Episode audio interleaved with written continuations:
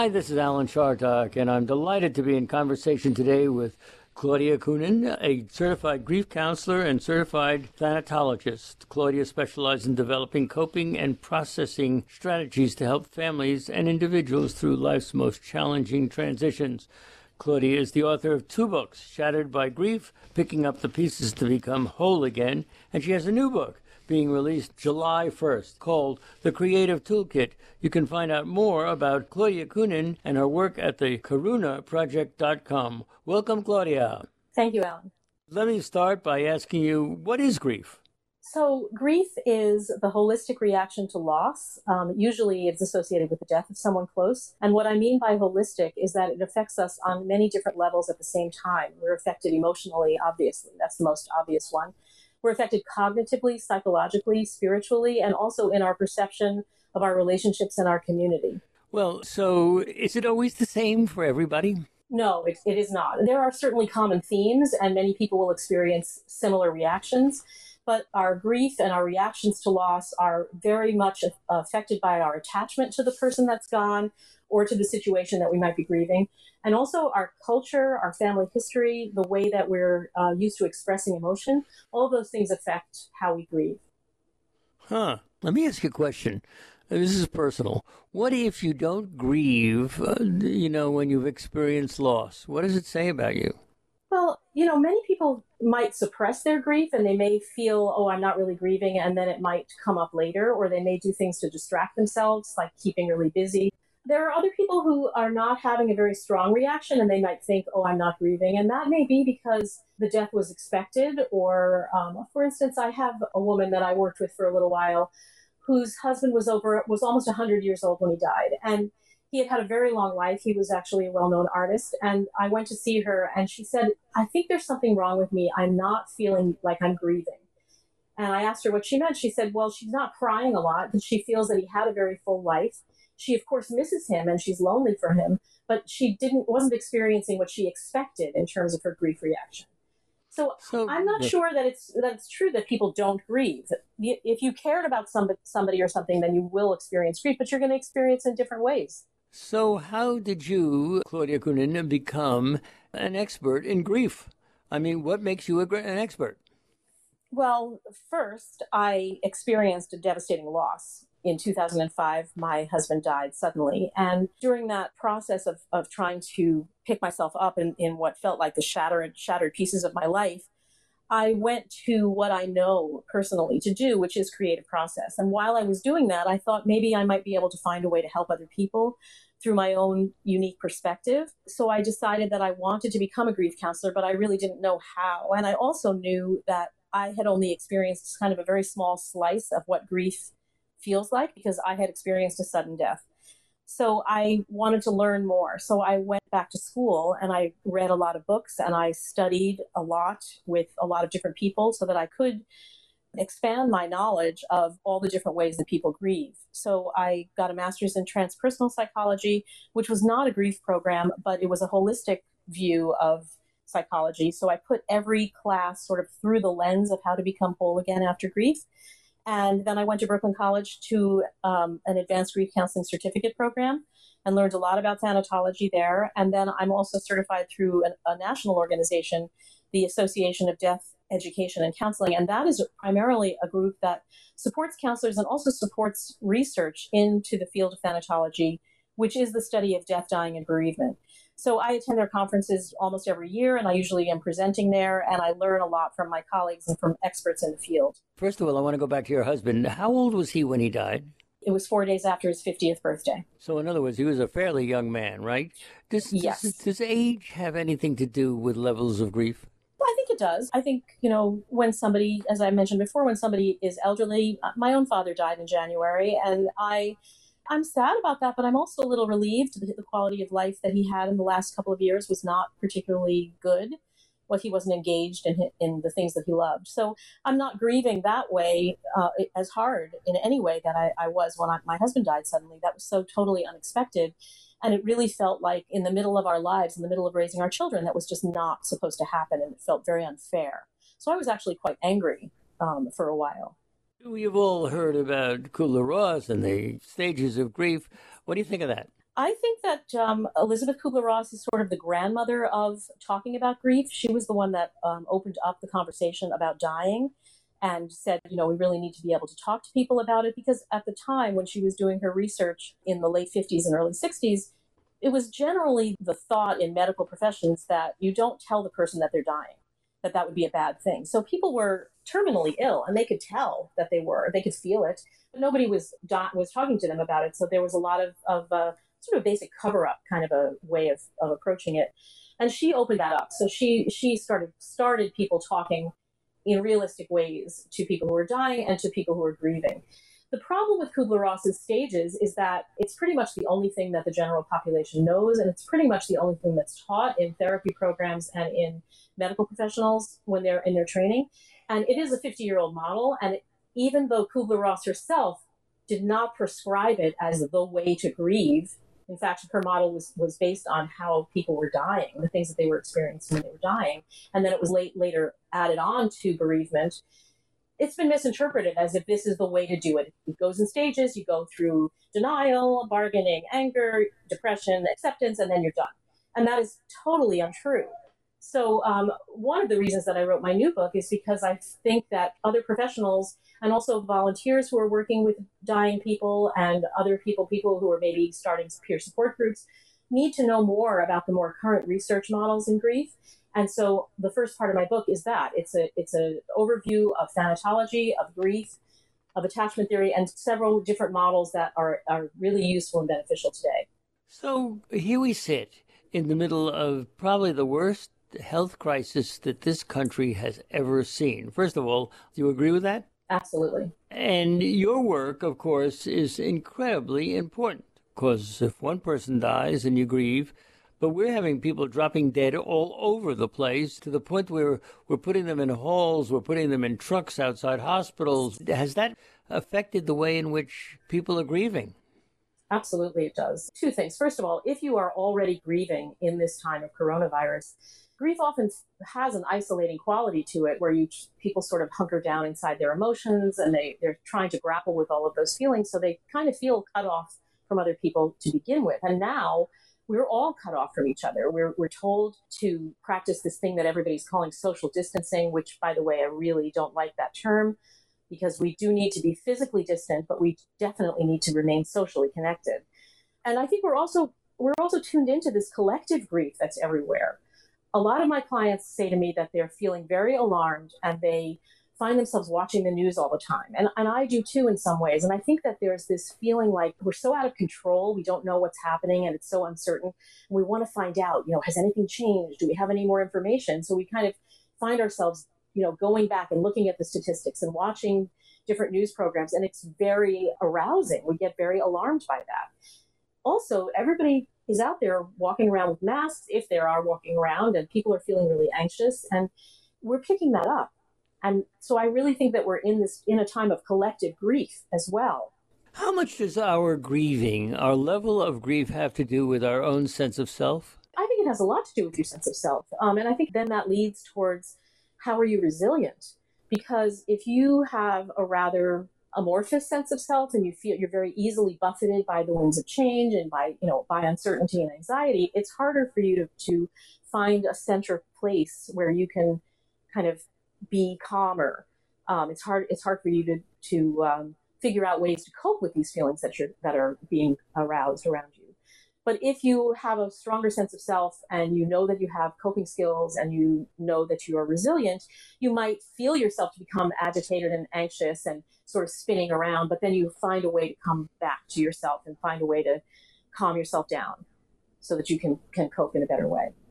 So, to what degree uh, does, you know, social class have to do with grief? Have you thought about that? That sort of speaks to what I what I mentioned before the word culture. Our families uh, grow in, in a culture in a way of being, you know, whether it's informed by our our spiritual beliefs or our um, ancestry. There there are ways that people handle difficult situations, and I think that you know probably social class feeds into that too. And and of course, if you are on the poorer side and you don't have a lot of resources and you you know, have to go to and bag those groceries and you, you don't have a lot of, of those resilient skills that I mentioned and you don't have a lot of family support at home, perhaps there's a lot of people at home, perhaps there's a little bit of domestic violence at home. So it makes it, it makes it really difficult. And it, it's harder to find a space within that to grieve when you're coping with all of these other things. We're talking to Claudia Coenen, a creative grief counselor. What makes it creative in your title? I tend to view things in a creative frame. Um, when I was 15, I wrote in my diary that I wanted to live my life as creatively as possible. That was my life goal. Um, and creativity and creative process could be anything. It could be um, making a collage of, of how you envision your future. But it also could just be that if you make a statement, oh, I'm having such a hard time today, I can't, don't think I can get through the day. And then you think, well, if I was on a desert island, I would be doing this, and that's like a creative reframe, you know. So, yeah. so you can also take something really simple and just turn it around in a, in a more creative way, and that's a, that's a, a different approach. I also, what I also mean by being a creative grief counselor is that um, sometimes talking about your grief is very important, getting the words out. But um, one of my mentors in my in my um, graduate program said that language is a secondary way of communicating and at first, I was really appalled by that. I was like, "Oh no, no, we talk to each other, we tell each other stories. That's that's how we communicate." And she asked me to think about it. And the fact is, is that we communicate how we feel and what we're thinking in a lot of other ways. There are visual cues, body language cues. Um, we sense each other's emotions, and that is nonverbal. There's a lot of nonverbal ways of expressing how you feel, and I like to explore those with my clients. So, Claudia Coenen, suppose I'm grieving. Suppose I have a terrible loss that I can't get over. Do I hire you and you help me? I would hope so. Um, okay. I, I so also, what will you do okay. if, if I hire you? Well, the first thing I would do is I would I would ask you on the phone if you if you were to call me. I would ask you on the phone, you know, to tell me a little bit about your situation and what it is that you're grieving, and um, I would listen very carefully to make sure that I was that I feel like I'm the right person because if you call me and you are also experiencing a lot of other issues that perhaps are um, indicative of, of other types of mental illness, I might refer you to someone else because that's not my area of expertise. But if it looks like it's pretty clear that there's grief, um, I might suggest that you can come in and, and do one session with me. Um, and in that session, we'll both be able to tell whether it's a good fit it's really important that you feel very comfortable with me, that you feel like you can open up, that you feel safe. Um, because if you don't feel safe and you don't feel like there's a rapport with me, then then what's why even bother? So what do you um, bring to so what do you bring to it, Claudia, uh, that a conventional psychologist or social worker would? I bring a compassionate presence. Now, I think conventional psychologists and social workers probably also bring compassionate presence. Um, but um, my training is is really in um, wanting to listen and encourage you to explore your own experience, to try to be a guide. One model, uh, Dr. Alan Wolfelt, whose organization is called the Center for Loss and Life Transition. Dr. Alan Wolfelt has a view that we should be companions to people who are grieving. So the idea of I'm, I'm, I'm here, I have expertise in the field, but I'm, I'm not an expert in your experience. So I'm here to walk alongside you and to encourage you to ex- explore your own experience. And then, of course, I have strategies and ideas that you might try. They might work. But I also, if I if I do offer something creative or, or something that's a little out of the box to my clients, I always tell them that it's offered in the spirit of wanting to help you. And if you don't like it or you don't feel like doing it, that's fine, um, because you have to work through your own grief. So I'm there to help you, to offer some guidance, and also to just sort of sit back and listen.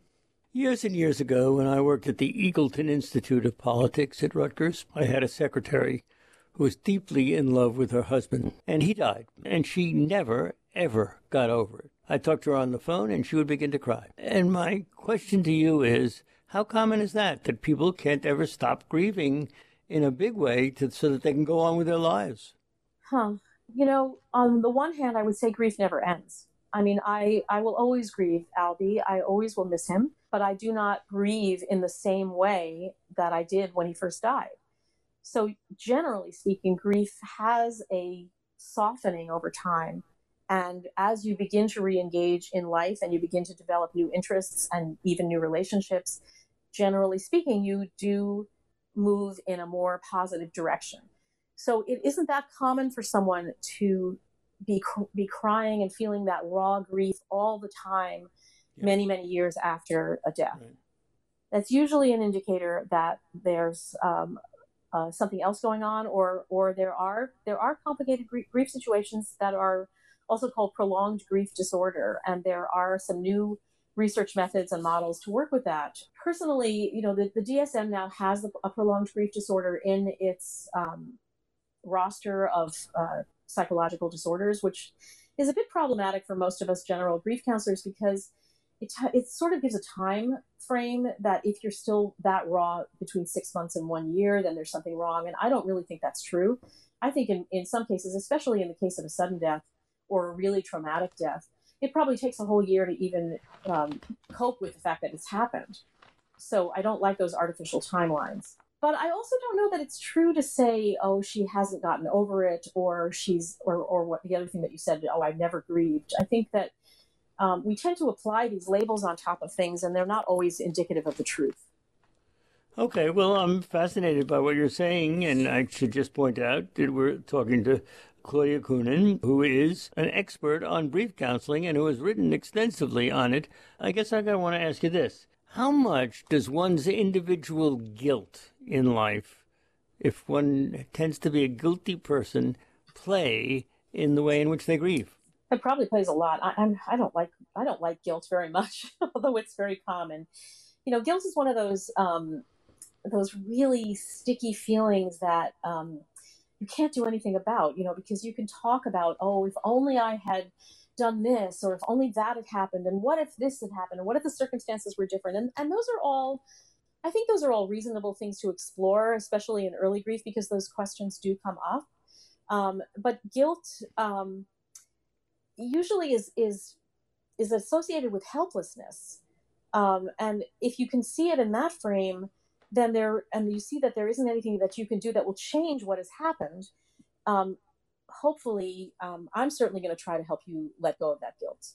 Well okay. Do we know in advance i've been married 49 years do we know in advance what our level of grief will be if we lose a partner probably not i think i think in off, it, it's often very surprising i think this woman who was was telling me that she wasn't grieving her husband of i think they've been married for 65 years um, she was surprised by that. Um, but I was able to reassure her that that's totally normal. And as long as she's still feeling connected to him and celebrating their relationship, then that's fine. That is the way that she's grieving. Um, I, I don't know. I mean, I, I personally had thought that I would be widowed at some point, but I certainly expected to be well into my 70s before I was, was uh, widowed. So it was a huge surprise. I had no idea how I was going to get through it. Hmm. You said sometimes there's something else going on. That caught my attention. I wonder what the something else's can be. Well, there might be some other other um, issues, like you know, attachment issues, or um, perhaps perhaps this is a person who doesn't have a lot of other people in their lives, um, doesn't have any um, personal goals or hobbies or things that that interest them, um, and they put all their focus on this one person, and they they sort of don't they don't have that strong sense of self um, if everything is like they, they feel like their life is over because this person is gone. Now, that actually, people often feel that way in the beginning. They do feel like their life is over because they can't envision how their life might be without this important person. Mm-hmm. But one of the ways of getting through grief is to slowly begin to re engage and to slowly begin to figure out what you would like to be engaged with and what you might want to do with your life. And another way to cope with your grief is to think about what you've learned from that person that you were in relationship with, how you changed from being in that relationship, and consider the gifts in that and then try to find ways that you can bring that forward into your own life in order to keep them there. I call my my business the Karuna Project because my husband wrote that word on the top of all of his letters. Interesting. So every time I use that word, it's connected to him. But it hmm. also means an active compassion, and that is connected to wanting to help other people. Well, what is Karuna? Karuna is a Sanskrit word that means compassion in action. Huh. So we are at a time now where obviously people who are dying cannot see their loved ones. Yes, this you know, is really challenging.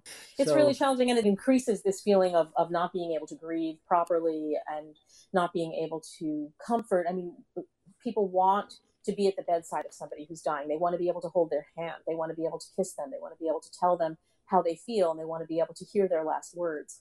And when you take that away from them, it's very, very activating, and people feel very upset by this. The funeral directors of the country, of our country, and probably of the world, and the religious leaders, and many people in the end of life um, community are seriously talking about this. Um, I'm part of a collective uh, called the Virtual Funeral, where people are gathering to discuss ways to help families.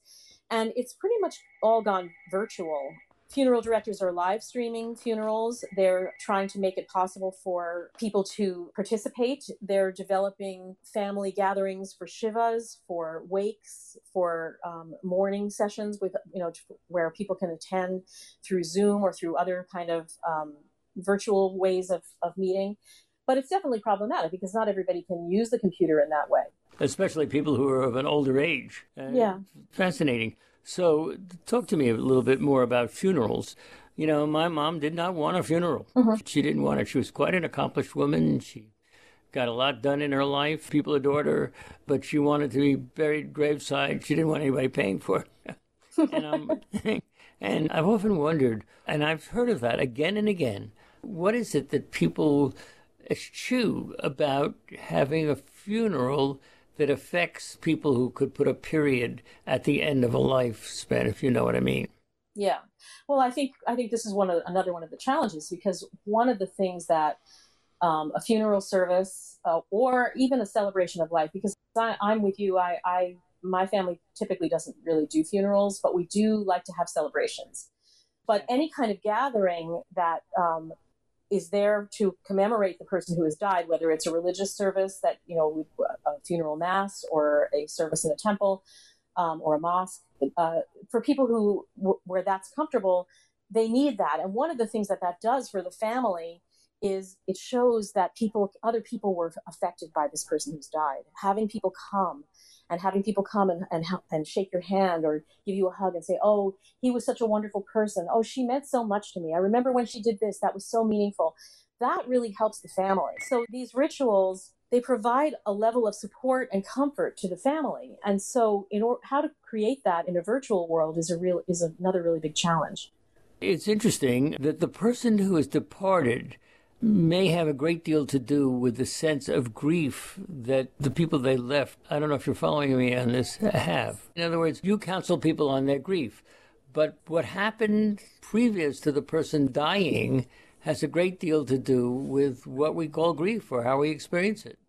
Yeah, and that can be surprising too because maybe maybe the person who died was not nice. Maybe there was a really yeah. difficult relationship maybe they were violent or demeaning or maybe you were divorced and now they're they're dead and you have to and you you're grieving that um, it's complicated sometimes but i think you still have the right to explore your grief and to express it um, and uh, in, in whatever shape and form it might take no matter what. I think my mother, who, as I've said so many times, was so accomplished, I think she felt if she had a funeral, it wouldn't be enough.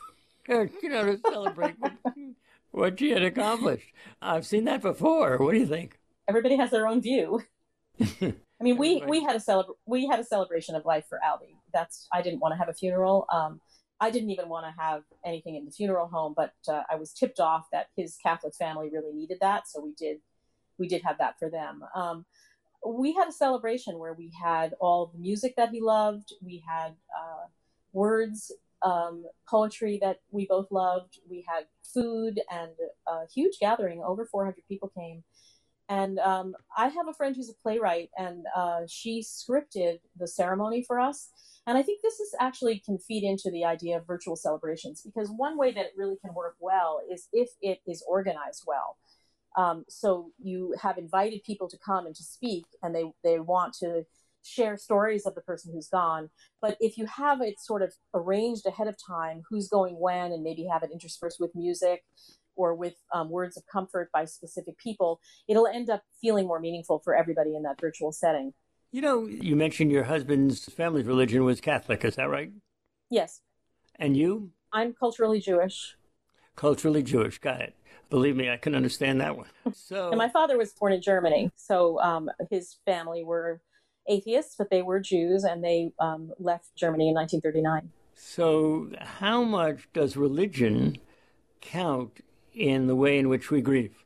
Well, it depends on each person. But if a, if a family is um, or a person is is religious and connected to their faith, then their faith might provide them with um, you know with methods to grieve, with uh, religious support from their clergy. Um, it might provide them with uh, parables and adages that they can find in their religious texts. So it can help. But there's also something else that happens often, and this does happen with people who are deeply religious. Sometimes people have a crisis of faith when they lose somebody. Um, they begin to question their faith mm. because that's sort of why me. I mean, when I worked in the hospice, um, we had a woman who was a deeply religious, very Catholic Irish woman. And she was a person who went to the church every day. She arranged the flowers. She was very closely connected with her church. And when her husband died, again, I think they had been married for over 60 years. She suddenly stopped going to church, and she had never, ever done that in her life. And it was alarming to her, but she couldn't bring herself to go back for a long time. After several months, she finally went back. But she really felt very angry at God for taking her, her husband, and she just didn't mm. want to walk into church. It's very individual. Right, except that some funeral cultures are very different from others. I've gone to many Catholic masses for people who've passed. I'm, as you say, culturally Jewish. And I'm always surprised about how little is about the person who's died. Now, maybe that's just the ones I went to, but it seems to me that there are differences in the way, way in which different religions react to death. I think there's different different ways in which the services are structured, and when you attend a Catholic funeral, it is almost always a Catholic mass. So they're actually doing their regular mass and then they're tacking on the funeral pieces. I know I, when my when my father-in-law's uh, funeral mass happened, that was my first Catholic mass of uh, of a funeral nature, and and um, I was also surprised by the same thing. Um, there didn't seem to be as much, and and um, our family members wanted to read certain things, and they were restricted in terms of what they could read. The priest told them they could read this or that, but not that. So, um, but that you know, everybody's different and and each... so what could they do? Wait let me interrupt because i'm so fascinated by that.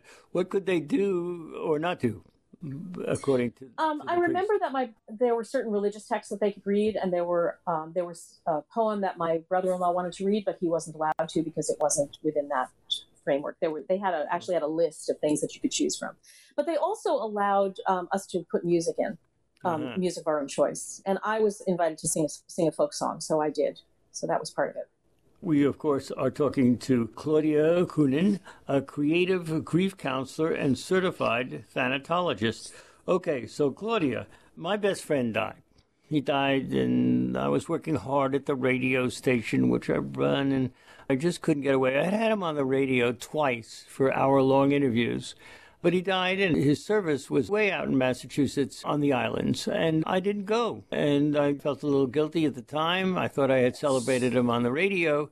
Nevertheless, I've felt a little guilty about that ever since. What do you make of that? I think, you know, that's a normal feeling. I think that you can do something about that if you like. You could, um, if you feel really strong, a really strong guilt, and you wish that you had been there, or you wish that you could tell him that you wanted to be there, you could write him a letter and you know let him know how you feel. Well, he's dead. You well, that's true, it? but you, you I, I if that's up to you. If you want to believe that he'll get it, then you you know you can. This is something that you do for yourself. You can you can talk to him. I mean, I think that it's very common for people to talk to the people who are dead. I do it all the time. I um, did it. Many people do. Yes, I, you did I not. Did it with I did it with my you father. Yeah. Yes. Yeah. And I remember. So did good, you did you question whether he heard you, or you just did it because it felt right? No, I did it because it felt right, quite right. quite strong. You are you are right about that. So, Claudia, what do we know in terms of the repercussions of grief? If you handle it right, it seems to me, uh, you can go on with your life. Like my friend from New Jersey, she didn't get over it ever, and it really just really messed up her life. So the question is the importance of getting it right. Yeah, I, I don't like that word that there's a right because that implies that there's a wrong way to do it. Grief is such a deep experience, and I think it's possible that if if you're not moving through it, you may not be delving into it. Um, it, it may be too um, scary for you. Uh, yes. To to really plunge in, and and I mean it's something that you can titrate. Um, you don't have to plunge all the way down and never come out because I think there's also that fear. You know, if I let myself go completely, I'm never going to come out. Um, it's as if there's a giant abyss in front of you, and you're afraid that if you allow yourself to completely relax into the sadness, you're you're going to drown in that abyss. You said um, the, you used the word titrate. Is that what you just yes. said? Yes, I did use that word. I mean, well, titrate like a like a dose. So you can you can decide you know, you can feel a wave of grief coming on and you can say, you know, I can't prevent this and I don't think I need to prevent it. It'd be better for me to experience this. So I'm going to allow myself to completely fall apart for a period of time. I'm going to give myself a time limit, like 10 minutes on the clock. Here I go. And you just let yourself go and you, you collapse on the floor. Maybe you cry and you scream and you kick your feet like a little kid having a temper tantrum, or whatever you need to do, rocking back and forth and sobbing for about 10 minutes. And then when you get closer to the 10 minutes, you start to slow yourself down. You start to breathe deeply. You start to try to bring yourself out of it. And then at 10 minutes, you give yourself a big hug, congratulate yourself for a job well done. You just released a huge amount of emotion. Pick yourself up off the floor, go splash some water on your face, make yourself a cup of tea. That's you titration. Know, you know, you just mentioned children. I have three grandchildren, and uh, one little boy is always fearful of when he mm-hmm. hears that somebody has died. Are there ways to help children, five year olds, oh, absolutely. Absolutely. Tell is that how old that. he is? Yes. Yeah. He's coming to an awareness of impermanence, and that's that's very scary for him. Um, typically, children under the age of seven, when they hear about somebody dying, they they might understand that they're not coming back, but they they don't completely get that and and it's not unusual for a child that age when somebody dies for them to say well i know i know he's dead but is he going to be here for christmas? Um, because they don't quite get the permanence yeah, yeah, of it. but um, i think that that children should be encouraged to explore their feelings and they you know again with children in particular working with nonverbal ways can be very helpful. Um, they can um, if they're very fearful about things that are happening externally they you could you could give this child a circle and ask them to draw the people that are important to them and the people that support them inside the circle so they can see that there are helpers in their lives. Um, there, there are a lot of ways that they can be encouraged to express their fears. And they also can write to that person or draw a picture for that person who's who's died. You know, they so say their grandmother died and, and they you know they wish that they could tell them something you know well oh you know i i got a new truck and i really wish i could tell my grandmother so they could draw a picture of that truck. Is there a way claudia uh, to help prepare? Now here i am i'm 78 years old i'm going to die sooner or later. I've got a five year old grandchild. Is there something i should be doing to help him previous to grief? I don't know that you want to sit down and talk to him and say, you know, someday someday, son, ah. I'm going to die. you know, I think that would be more scary than anything else. I think I think it's better to keep things in the here and now and in the present to let that child know how much you care about them. And um, if you are in a position where you are ill and you know that you're dying, that might be a time to talk to them about how how meaningful they are to your life and how um, you hope they remember you in some ways. And you know, but certainly not now. I wouldn't I wouldn't suggest that there's nothing that is there's nothing that really can be done. So. No, but I also think I also think another thing that's important is that if the word if if the child expresses they're worried about people dying, to just ask them what they're worried about and and get get that child to talk about it. Don't don't brush it off. M- make right. it make it okay to talk about. Gotcha. In a matter gotcha. of fact way, but ask the ch- let the child direct the conversation.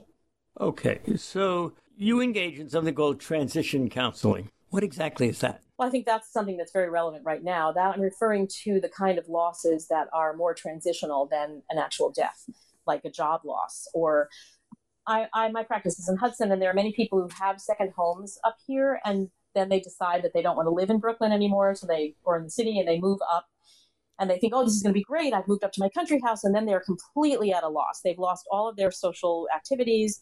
They're not connecting with new people. They're sort of not really sure what they're doing in their lives. And they sometimes that can trigger grief. And a lot of the time, those people have had losses in the past. So those are being triggered as well.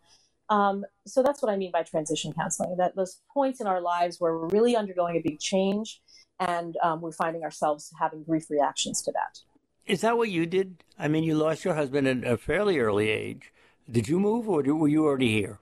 No, I, I, I was living in Stanfordville at the time in Dutchess County, and uh, I have a house there. And I made a decision. My children were uh, 20, 17, and 14 at the time, and I didn't want to move. Um, I there was a certain point after a couple of years where I thought it would be wise to sell the house, but my children wouldn't hear of it, and I really felt that it was important for them to keep things um, as simple and as ordinary as possible and not to make too many changes until they had you know managed to get out through college so i didn't move out of that house until all my children were graduated or or, or well into college um, so that was a choice that i made it was maybe not the best financial choice because i still have the house just have it rented um, i can't does, doesn't seem to sell at this moment so um, but I, am that was a choice that I made. Um, people say you shouldn't make major major changes.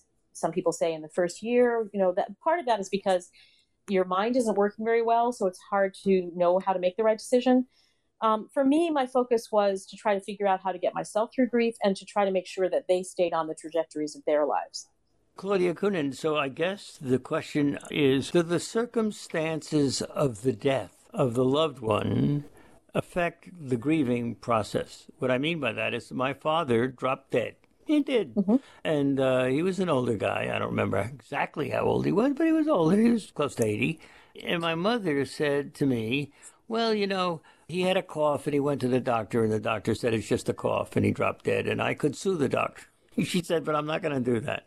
That's a fairly common thing to hear, isn't it? That somebody could sue or some feelings of anger. It's common feelings of anger for sure, yeah. Yeah. Yeah. Yeah. And so somebody drops dead on the street as opposed to somebody drops dead lying next to a partner. Those are differences in the way in which this stuff happens. Does that affect the grieving process, the circumstances of the death? the circumstances definitely have an effect on the grieving process. I don't, uh, and for each person it's different, but for sure, you know, a sudden death probably creates a longer period of shock because it was so unexpected than um, somebody who dies after a long illness when there's a lot of when you've been doing a lot of caregiving or you have an you have a, a diagnosis you know that this person is terminal you have a little bit more time to prepare and a little bit more time to engage in what we call anticipatory grief however there usually still will be some shock when that person dies so it just in, in my experience i don't think it lasts as long when there's been a, an illness for a period of time was your husband and, sick? No, not at all. He died of a heart attack. He, he died of a heart attack. Yeah, yeah. I I left the room. I came back, and he took his last breath. It's just unbelievable. So, uh, yeah. You know, I, I know that my parents, in those days, heart conditions were treated by putting a medicine of some kind under your tongue. I remember that. And I don't think that's the way we do it anymore. But one could almost see it coming if they wanted to see it coming. There's a question there somewhere. You're talking about a person who has a heart condition and has been prescribed medication to they can yes. feel that something's coming on. Yeah, with heart attacks, the kind of heart attack that my husband had is is called the widowmaker, and 75% of these first time heart attacks are fatal. You know, in retrospect, when we when we look at the autopsy results and we see that he had been a lifelong smoker, cigarette smoker, Hattie, there were. And did you try to convince him not to? Over and over again. How does that figure into your grief process? I was pretty had... angry about it. I was angry. Yeah. You know, yeah. I feel to me, it, it to me, it, it, feels like it could have been avoided. And there, there's another sort of um, useless thought because I might say, well, why didn't you stop smoking? But he was the one who would have had to have done that, and for whatever reason, he didn't. So, um, you know, who can say? I certainly wish it hadn't happened, and it did. Wow. So there is something called collective grief, and then there's personal grief. And what's mm-hmm. the difference between the two of those? Well, the collective grief is what I was speaking about before. That that is the the sense of all the grief that's out there in the world. All of you know, when we look at the statistics, it's over this morning. It's over twenty one thousand um, people in that that have died in New York. Yeah. yeah, I mean, and that's that's so. I mean, I can't even wrap my mind around that. And you know so when i think of that i'm just filled with horror and with sadness for all of those people and all those families. And um, i wish i could help them in some way and i can't. So that the fact that i can't contributes to my own personal grief. And what i'm feeling for all these other people that i've never even met is the collective grief. Interesting you know i've been very privileged to be allowed to interview Governor Andrew Cuomo on a regular basis. Point being that his relationship with his father is so compelling. I mean, the father really, Mario, really did set the standard for this kid's life. And not only did he compete with him, there's no question about that, but he also internalized what would Papa have done? I can see it all the time. And, you know, it is just fascinating that the grief process becomes part of our, what Freud might have called character, doesn't it? Yes, and I think that what, what we what we call continuing bonds, which is the way in which we remain connected to those people who have, have passed, is that's an expression of that. The fact that Andrew thinks about what his father would have done, and then he makes a decision about whether he wants to do it the same way or do it differently, but it's still connected to his father. And that's an example of the continuing bond that he has with Mario. Yeah, you know it can get kind of complicated, can't it? Yes, it can.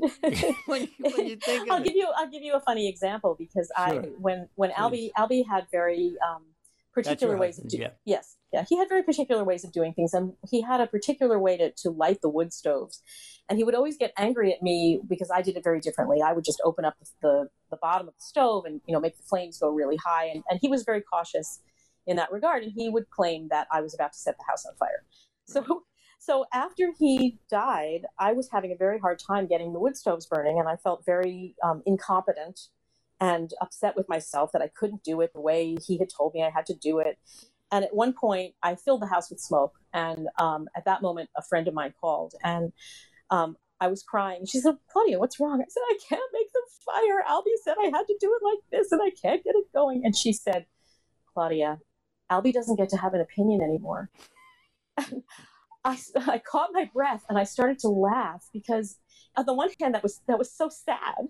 And on the other hand it completely freed me from having to do it any other way. I could do it my way and I wasn't going to set the house on fire. And I didn't set the house on fire and I was able to get the, the stoves lit after that Well, to go back to the Mario example, which is very personal with me because I had a show for maybe 18 years with Mario Cuomo. I remember then- listening to it And then Andrew comes along, and Andrew decides he's going to run for governor against Carl McCall, who had the nomination sewed up. He was the first African American who would have had a chance at it. And I got furious. I said so on the radio, despite my relationship with Mario. And Mario got mad at me. He got really mad at me. I said, You had to do it, didn't you? And then Andrew gets elected governor, and Andrew doesn't come on to WAMC for eight years. That's a long time. And then one day, there's a knock on the window, and there's our brilliant young news director, Ian Pickus, and he's mouthing the words, Andrew wants to come on today for a half an hour. Well, he came on for a half an hour, and he came on for a half an hour for the next 50 weeks in a row. and so something within that particular post Mario death relationship did something. It may be the fact that he knew that Mario had trusted me for all of those years. I don't know. it's all part of the grief process Is it? I think so. I think, you know, everybody grieves in their own way and, and they, they sort of how they foster relationships or stop relationships um, is affected by their grief as well. And, you know, obviously Andrew might have taken that personally for you. And then there's a certain point that sort of softened. Yeah. Or he might have been thinking, which I think he does a lot, what would Mario have wanted me to do? Mhm. It's interesting because Mario is so much a facet of his life. Now, you have kids, obviously, and you're a grief counselor. How have your kids gotten through all of this? They've gotten through it amazingly well. And, and I think that they certainly didn't look to me for being their grief counselor. And I wasn't at the time. I wasn't a counselor at the time. Right, that wasn't, course. it has never been my role. I've encouraged them to um, find their own path and to find their own way through um, their experiences. Um, all they're all different in how much they share with me, um, and uh, they're all they've all been very very successful in their lives. And I think I'm not sure if they would agree with me, but I think that the, a lot of the choices that they've made in their lives have to do with their father, and um, they uh, they keep him. I know that they keep him alive in their lives. They feel very connected to him. I don't want to violate any confidences, but the way that you came to this show is that our very good friend, our mutual friend, Malcolm Nance, said, You got to get this lady on. She really knows what she's talking about. So, my question to you is how do you get your business? So one of the prime ways I get business is that I have a listing with Psychology Today, and I get a lot of inquiries through that. So if you were to go online and look for grief counselor in Hudson, I would pop up. So people will then send me an email or give me a call, and then we'll, as I said before, we'll talk on the phone and see if, if I'm right for them, if they'd like to come in for a session. Right now, I am still seeing people. I'm seeing them on video. I'm not seeing people physically at the moment. Uh-huh. And in fact, I'm not even going to my office. I'm seeing people from the corner of my sitting room. So that's one way. And then there are some uh, uh people will, will tell people if somebody's grieving, somebody might know about me and they might say, oh, you know, you should, you should give Claudia a call because she, she helped me. Um, so that's a word of mouth referral. Uh, some of the um, there are some doctors in town who recommend me, um, and then sometimes through my organization, I get referrals. So I guess the question is, what happens if somebody comes to you, and as a grief counselor, you've been well recommended, but they have, as you said, other things involved. Mm-hmm. Could be guilt, could be other things, and it doesn't work. Do they ever hold it not, against you? Not usually. not usually. I have an agreement with them from the very beginning that if other things, other issues arise that are would be better held by a licensed therapist, then we're going to talk about that. And I might recommend that they go see a licensed therapist. Sometimes people come to me and they are already seeing a, therapist.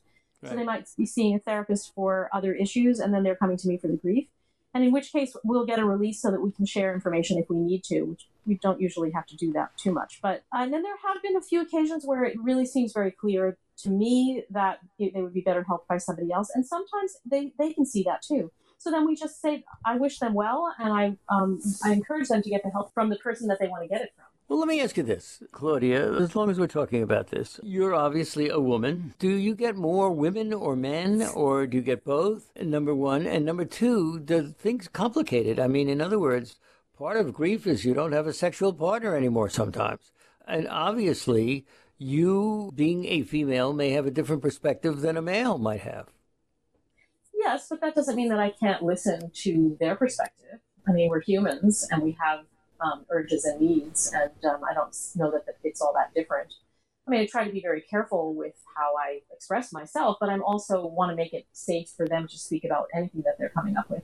And and if you've lost your spouse, I mean, there's there it's a huge problem, and there's actually a name for it. It's called skin hunger. You just miss that touch so much, and you know it, it's important to respect and honor that, and and to try to help your client. I try to help my client figure out ways to deal with that, you know, on their own but in terms of, of uh, male female in my practice, it's typically thought that more women seek grief counseling than men, but I haven't found that to be the case. I have a pretty even balance of men and women. Interesting.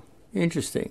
And is there any definitive thing you can tell us about the way in which males and females may approach grief? I get asked this question a lot. There's some thought that men are more doers and women are more feelers, and that I haven't found that to be true. I think that um, we all have that those differences within us where we um, engage in feeling and we engage in doing. And, and there's actually a, a grief model called the dual process model, where we go back and forth between the loss orientation, in which we're we're mourning and longing and wishing for that person, and then experiencing the grief and trying to figure out what it means in our lives. And then there's the doing, where we have to go to work and we have to get up and take a shower, and we have to make dinner, and we have to talk to our friends and we actually fluctuate back and forth. Um, the, the originators of the model called it oscillation, where we go back and forth between doing and feeling. And, um, you know, certainly some people are more, you know, active grievers. Ken Doka, psychologist, calls that, calls that instrumental grief versus intuitive grief. And some people are pretty balanced. Um, I go back and forth. I, I can do a lot of things with grief, but I also am comfortable with just feeling it. And I, I have um, male clients who are more feelers than doers, and I and I have women who are more active in keeping busy. So it, it I don't know that it's so relevant to gender. Huh. So if somebody is retired as opposed to still working, is that relevant to grief? I think it depends. I mean, they may have more time to engage with it, which could be good, but it also could be problematic because they don't have enough to do to keep them, them their mind occupied when they need to sort of put grief aside everybody's unique, Alan, and I like to just meet each person where they are and help them figure out their own process. So I know people who have been married for a long, long time and who, you know, lose a spouse and then they run from it. You don't see any mm-hmm. real recognition of the former spouse. They get remarried and that kind of thing. What do you make of that? I think it's a common thing that people do. And, and I think there oftentimes, typically men do that faster than women do. That's Why been that? proven. I think that some men, especially older men who have been married for a very long time, are very uncomfortable with being alone. They don't know how to do it. Whereas women are more comfortable staying in their emotional field, so they maybe are not so quick to repartner if they choose to. Um, also, if if a person has been male or female, if a person has been a very long term caregiver for someone who's been ill for many many years, it's very hard for them to consider the possibility of stepping into that again um, now that they're older and the, their potential new partner will also be older and then they might be setting themselves up for another loss and another caregiving situation. And then some people really embrace that after a while. You know i i knew that i would want to be in a relationship again and i eventually engaged and you know tried to put myself out there and i got married again five years ago. Wow. That's a very interesting facet of all of this. I've often wondered when a spouse tells a spouse, you know, when you die, I'm going to find somebody else. I mean, it happens, just so you know. Is that a wise thing to do? uh, it doesn't sound very nice. I've actually heard I've actually heard it more the other way that that somebody a spouse who knows that he or she is dying might encourage their spouse to find somebody else. I want you to find somebody else after I'm gone. And uh, Mhm. In fact, I had a client recently whose wife um, was ill for 10 years and she was actively seeking another partner for him. She'd be like, well, what about her? You know, what about that person? And he would say, no, no, don't, you know, I don't want to talk about it. You know, you're here. I want to be with you. Um, and he, he did start dating after she died, but he was also very actively grieving. I mean, that's another thing that, that isn't well understood. And people, people who see a person dating early on or repartnering what you might consider is very soon after a loss, you don't really have insight into what that person's experience is. And just because they have decided to put themselves out there and try to be with other people and try to have a new relationship does not mean that they're not grieving. As a matter of fact, they may be holding both of those things and having a hard time with the dichotomy of being actively grieving and falling in love at the same time. Does the new spouse have, in your mind, an obligation to help the surviving spouse, you know, with their grief? I don't know that they have an obligation, but they certainly should should be understanding. Because if they're not, and if they think that you shouldn't ever mention that person again, then you probably shouldn't be in that relationship. Interesting, interesting. Well, this has been fascinating. We've been talking with Claudia Coenen, a creative grief counselor, certified thanatologist, and author of Shattered by Grief Picking Up the Pieces to Become Whole Again. And she has a new book being released July 1st called The Creative Toolkit. You can find out more at thekarunaproject.com. That's karunaproject.com. Claudia, this has been terrific. Thanks so much for taking the time to talk to us today. We so appreciate it. Thank you, Alan.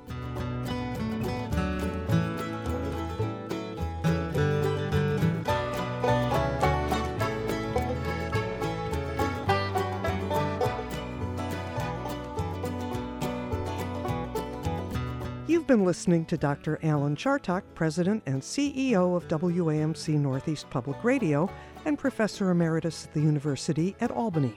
For more information on WAMC's In Conversation with Alan series, or to order a physical copy, call 1 800 323 9262 or subscribe to our podcast on iTunes, Stitcher, or on the Google Play Store.